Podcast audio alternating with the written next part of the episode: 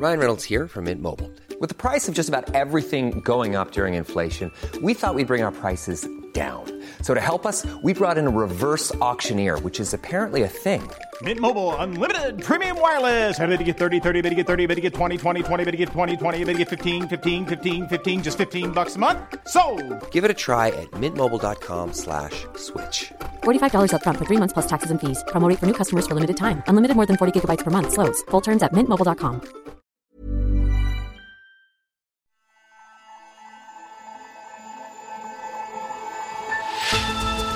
A pill produced by the pharma giant Merck is the first oral antiviral treatment for COVID 19 approved by regulators.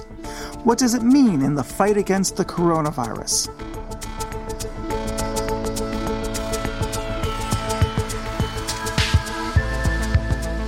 Hello, and welcome to Babbage from The Economist, our weekly podcast on technology and science.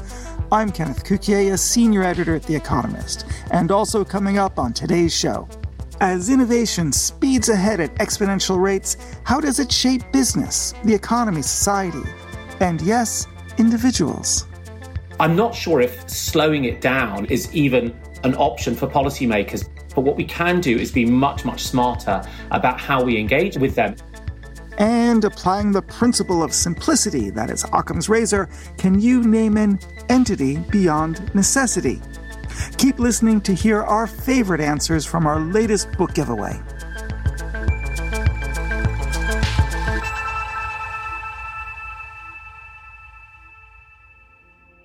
But first, it's been a year since drug companies like Pfizer, Moderna, and AstraZeneca released their results from their COVID 19 vaccine trials. Since then, over 7 billion doses have been administered around the world. In America last week, COVID 19 vaccinations were approved for use in children aged 5 and above. It is a landmark decision in the country's vaccination strategy. Also, last week, an Indian company, Bharat Biotech, celebrated as its vaccine, called Covaxin, was given the green light by the World Health Organization. Since India has already administered more than 100 million doses of that vaccine, the news came as a relief. Vaccines have changed the course of the pandemic and allowed countries to wind down public health restrictions. The Economist even made a podcast series about the vaccine rollout called The Jab. But as winter draws near, COVID 19 is surging again in some places. We are once again at the epicenter. Hans Kluge is the World Health Organization's regional director for Europe. According to one reliable projection, if we stay on this trajectory, we could see another half a million COVID 19 deaths in Europe and Central Asia by the 1st of February next year. Although the rapid pace of vaccine development is a miracle of science, developing useful drugs and therapies to fight against the disease has been a lot more challenging. But there's good news. Britain's drug regulator has just approved an effective and affordable oral antiviral therapy against the coronavirus. The upshot is that patients can receive it at home and therefore not need to go into the hospital at all. Molnupiravir is an antiviral drug from Merck that has been shown to halve the risk of hospitalization or death from COVID 19 when it's given to high risk patients within the first five days of infection. Natasha Loder is The Economist health policy editor. And also, last Friday, we heard the great news that another pill to treat COVID 19 has also just had huge success in clinical trials. And this is a drug from Pfizer called Paxlovid. And in its trial, it cut hospitalization or death by 89% when given within three days. And how do the drugs work? The way they work is interesting, and molnupiravir is metabolized in the body and then incorporated into the virus as it grows. And the drug then causes genetic errors in the viral genome. And these errors are so great that the virus cannot actually replicate, which is what you want. The Pfizer drug Paxlovid is a protease inhibitor and it kind of binds to these enzymes, proteolytic enzymes, and blocks their ability to function. And this again stops the virus from reproducing itself. Now, you can't compare the efficacies of these different drugs because they were both different patient populations, but both of them are clearly highly effective and very useful. This sounds like a breakthrough for COVID 19 therapeutics. Is it? Yeah, I think so. Both of these are absolutely breakthrough drugs. Around the world, whether you're vaccinated or not, there must be tens of millions of people who are at serious risk from injury and death from COVID. And if you're diagnosed quickly, what this means is that you can go to your pharmacy, uh, wearing a mask, hopefully, as well, and then pick up a packet of pills. And these will greatly reduce your risk of getting uh, seriously ill or dying. And what it means is we can detach even further the case numbers of COVID that we're counting every day from hospitalizations and deaths. And the numbers that we see going into next year, the case numbers of COVID, just won't matter as much at all. And so these kinds of drugs are what's going to help finally move us into a world where COVID isn't a disease that we need to worry about. And it will also help countries that are struggling to obtain vaccines as well, because they'll have another tool in their toolkit. I think when we look back at the history of COVID, we'll see two milestones. And one came when we had the news of the first vaccine for COVID 19. And then on October the 1st this year, when we had this oral antiviral trial reporting for the first time. And both vaccines and oral antivirals are critical in taking us out of this pandemic. Now, let me prod this a little bit more closely. In the case of the therapeutics, the patient needs to take it within several days of falling ill. But how would that be possible with what we know about COVID, in which usually there's a hump after several days of someone doing okay with symptoms, then they descend very quickly? Won't they have already lost that precious period to treat them with this therapeutic? The idea is that you would start to get symptoms and you would get a test, hopefully very promptly. And at that point, you would ring up your doctor, and your doctor would either say, You are at really high risk from serious COVID. You should have a course of these antivirals. Or the doctor will say, You're not really at serious risk from COVID. You should just stay at home and take care of yourself. And so that's the, the point at which the doctor would decide whether or not you were at risk from COVID. Now, you could then, of course, go on and become seriously ill and end up in hospital, at which point we do have other treatments for when you arrive in hospital, like antibody therapies and things like that. But I think that's the point. The point is, is that you have to kind of identify the people who are most at need of these drugs when they're diagnosed. Will the drugs be widely available? Yes, I think so. Um, I think the Merck drug, Molnupiravir, will be more widely available first. Merck has taken quite a proactive interest in making this drug widely available, and they've been working at it since at least July last year. And one of the things they're doing, which is also what Pfizer's doing, is tiered pricing. And so that means that when they sell the drug, what a country will pay will depend on how wealthy they are. But more important than this, what they're doing is they're licensing the drug very generously around the world. They've licensed it to Indian firms. They've just done a licensing deal with something called the Medicines Patent Pool, which is a UN related agency. And that will allow many, many, many countries, many manufacturers to manufacture this drug at very low cost. And lastly, Merck's also reserved 3 million of its first 10 million doses this year for low and middle income countries. So that means that even though there's a scramble right now to get hold of this drug, low and middle income countries are not going to get squeezed out by the wealthy countries. And that's actually in marked contrast with the initial availability of the Pfizer drug. Not only is there much less available this year and the start of next, it does look like rich countries are going to snap up some of the early doses.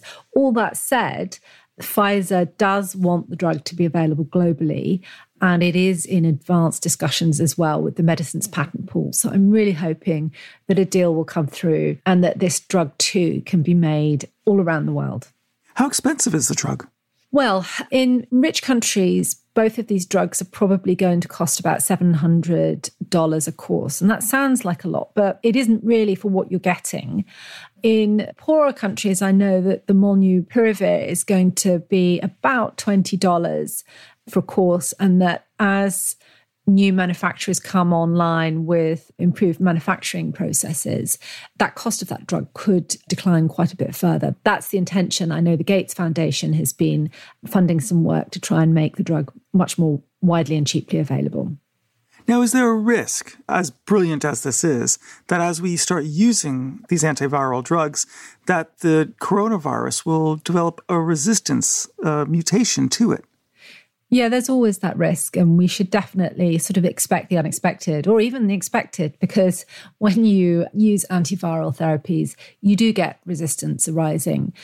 What will probably happen is that we will end up using these drugs in combination. And at some point down the line, we're going to be using the Merck drug with the Pfizer drug, perhaps, and maybe even with an antidepressant. Very cheap, very widely available that reduces the risk of serious consequences of COVID by about 32%, and maybe even with another antiviral that is yet to come down the line. And we'll arrive at a position, the position actually that we have with HIV, which is that we control that virus by using combination therapies. So I think the outlook is really a positive one. And we should trust that we will continue to operate at the speed of science, um, the speed of light, and do a fantastic job in defeating this virus for once and for all. Natasha, thank you very much. Thank you, Ken. Thank you so much. And for lots more analysis like this, subscribe to The Economist. In this week's science section, you can read about how to make concrete more environmentally friendly, or learn how eels find their way from their homes in rivers to their spawning grounds in the sea. For your best introductory offer, go to economist.com slash podcast offer, and the link is in the show notes. Don't forget to tell them Ken sent you.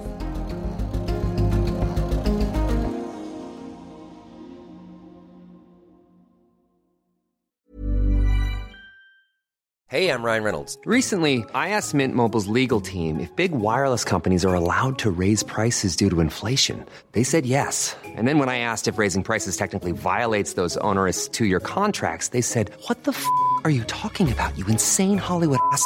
So to recap, we're cutting the price of Mint Unlimited from $30 a month to just $15 a month. Give it a try at mintmobile.com slash switch. $45 upfront for three months plus taxes and fees. Promo for new customers for limited time. Unlimited more than 40 gigabytes per month. Slows. Full terms at mintmobile.com.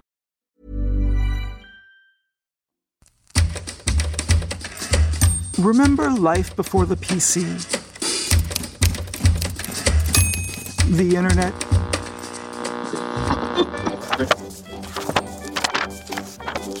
Mobile phones?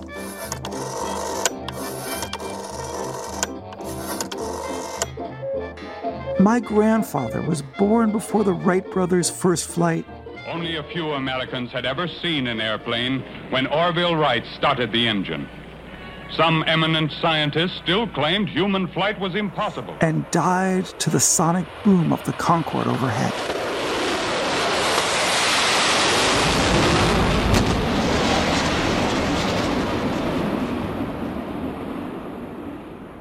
So, how much has technology changed in your lifetime? Does it seem like innovation might be happening too fast? The rise of many general purpose technologies, such as the steam engine or electricity, transformed society, and the gadgets they spawned were developed at a swift industrial pace in the 19th and 20th centuries. But that is nothing compared to the pace of digital innovations.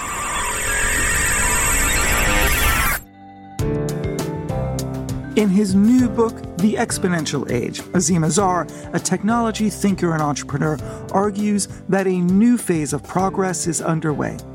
He believes that accelerating innovation poses new, different, and bigger challenges for businesses, governments, and society. Many institutions are unprepared for this shift because they are stuck in an industrial age, linear growth mindset. Hal Hodson, who reports on science and technology for The Economist, recently caught up with Azeem. Hal started by asking him what has caused this exponential growth in technology. When you look at things like the radio and the television that went from the sort of early adopter to mass market penetration in a decade or 20, 25 years or so in some cases. And that's very, very fast compared to things like the car. But those types of technologies, those emerged on the back of core technologies that had been deployed over the previous 20 or 30 years, uh, telephone systems and electricity networks. And what we're starting to see in today's technologies partly because the economy is more globalized and integrated, partly because we are just better at taking these things on board within industry, is that the gap between technologies becoming somewhat useful and suddenly appearing has got much, much shorter. And I would say that the analogy to the radio today may well be the smartphone, but it could also be considered to be something like TikTok, which went from nothing to 3 billion users in just two and a half years. And, I think that that's a marked difference. It's a phase change in the behavior of these technologies. One of the things that I wondered about is like the top of the S curve. Most of these things, most growth phenomena come in S curves and, and they top out, whether because no one wants any more of it or because there's no more natural resources or we just live in a finite universe at the end of the day. What does the top of the S curve look like for the exponential age? You know, I think we're going to be surprised by where it ends up being. Uh, when I was seven years old, my family had one camera. Uh, with typical household, we had one camera. The average household had less than one camera. And when I put the book to press in April 2021, I counted the number of cameras we had in our household and it came to 55 because we have two cars. Each car has four cameras. A typical smartphone now has four cameras, laptops, iPads, and other weird things. I have some cheap CCTV cameras in my back garden. It's hard to imagine back in 1979 that there'd be a 55 fold increase in the number of cameras of all things that we have. We have put computers in all sorts of things. Actually, in digital disposable pregnancy tests, are small real time operating system embedded computer chips, and they're used once and they're thrown away. So of course, there are ultimately physical limits that we will reach. Our physicist friend of mine pointed out there are only so many protons in, in the universe, uh, so there has to be some limit. But from the perspective of where we sit, and we think that there are still hundreds of millions of people without flushing toilets, there are billions of people without smartphones, we can be quite surprised about how far these technologies will end up proliferating. And that's just the IT ones, let alone when we think about things like 3D printing, which is currently producing a vanishingly small amount of useful stuff across our economies. And, and, so that also has quite a lot of room to run. If we put numbers on it, it feels like it's decades for me rather than years. If we're going through an exponential growth of zero carbon technologies like wind and solar, why do we need to worry about climate change? It's a really salient argument. And there's so much momentum in the climate system already that we're racing against something that it itself is shifting dynamically. And so even as we see the ongoing declines of prices of solar and wind energy and, and storage, it's not clear that they will all come together in the really short period of time that they need to come together, which would really be in the next seven or eight or nine years. But th- there's a second issue, of course, which is that there's a push and pull in the economics of energy.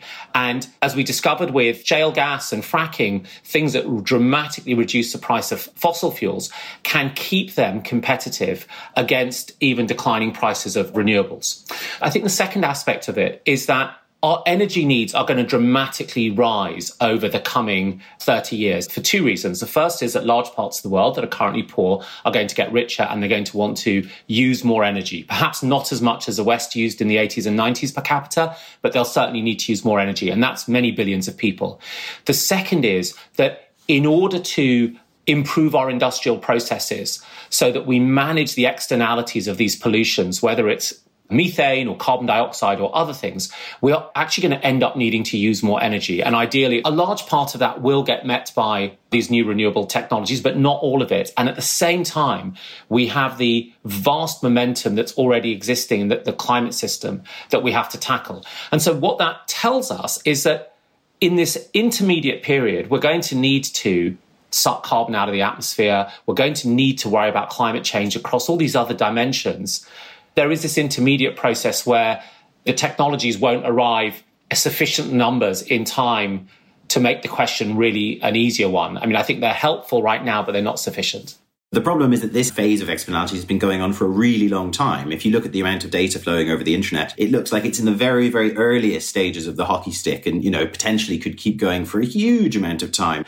And so my question to you is whether the magnitude of the exponentiality argues for governments trying to flatten the curve, trying to bend it a little bit into something that they can keep up with?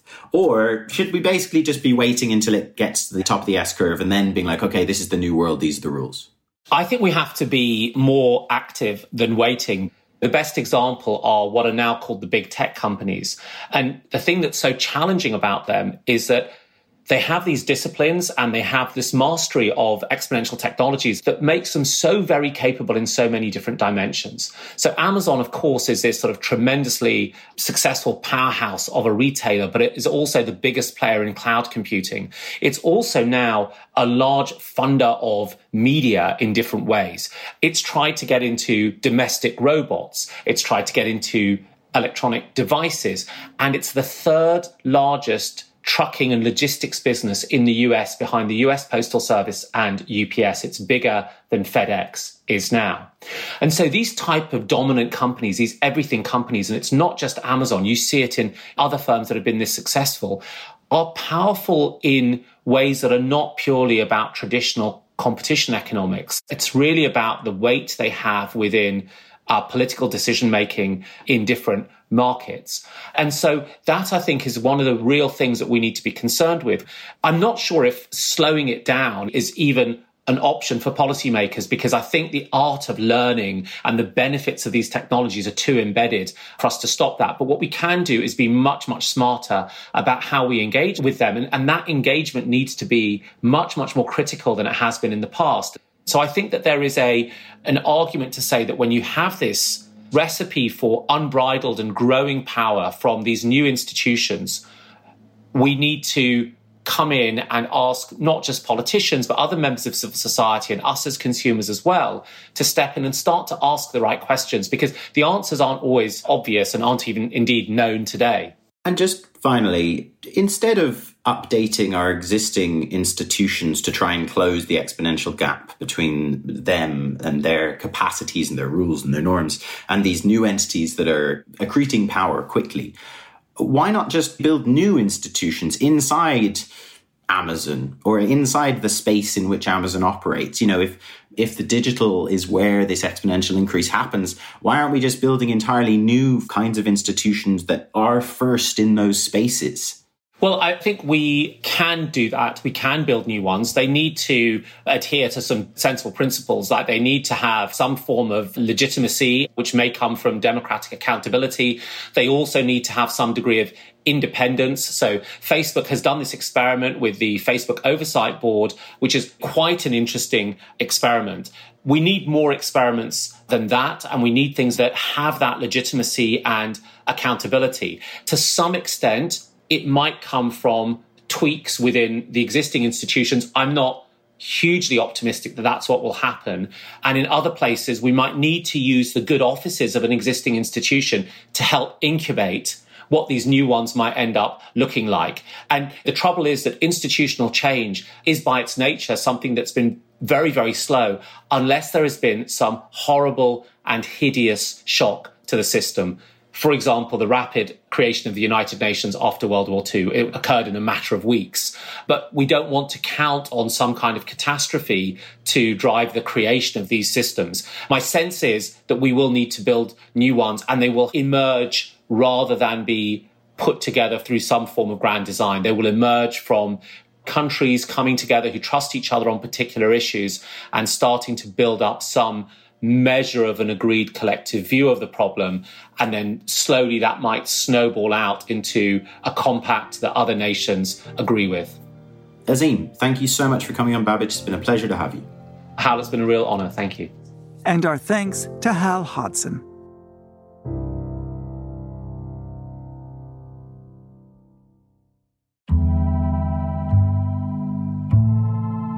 Finally, Loyal Babbage listeners know that we regularly give away a fabulous book to those who submit an insightful and delightful reply to one of our questions. We aim for answers that appeal to both hemispheres of the brain, the creative and the analytical. A few weeks ago, my colleague Alok Jha interviewed Johnjoe McFadden for Babbage about his book on Occam's razor, The Principle of Simplicity. The question we asked was to name an entity beyond necessity in the universe. That is to say, something that exists but ought not. We specified that the answer can't be a person, but it can be a natural or human made thing, or even an institution or organization and we received fantastic responses. I particularly loved pollution, fortune cookies, hair, because it requires so much upkeep, and needing to justify demands for fairness, since it should be self evident. But my absolute favorite, and the winner, is the one that arrived, in effect, by accident. A listener named Karen Collette emailed and in the subject line wrote, Clarification and in the text, beyond the what of the universe. Now, I have to confess, the email struck me as succinct and shrewd. After all, the idea of a clarification is inherently superfluous. It's a function of a flaw, of ambiguity. But when my producer Jason politely informed me that I completely misread it, that the email was not meant as a response to the question, but was a sincere request for a clarification, I loved it all the more. So, Karen, you win, albeit by accident. Because what else would be in the spirit of Occam's razor than the idea of a clarification, which, after all, should not be needed if the original message was sent unambiguously? We thank all of the listeners who participated and all the responses we enjoyed reading. Thank you very much. And thank you for listening to Babbage. While you're with us, please give us a rating on Apple Podcasts or wherever you listen. It really does make a difference. And once again, tell them Ken sent you. The producer is Jason Hosken. Nico Rofast makes the program, and the editor is Sandra Schmueli. I'm Kenneth Cukier, and in London, this is The Economist.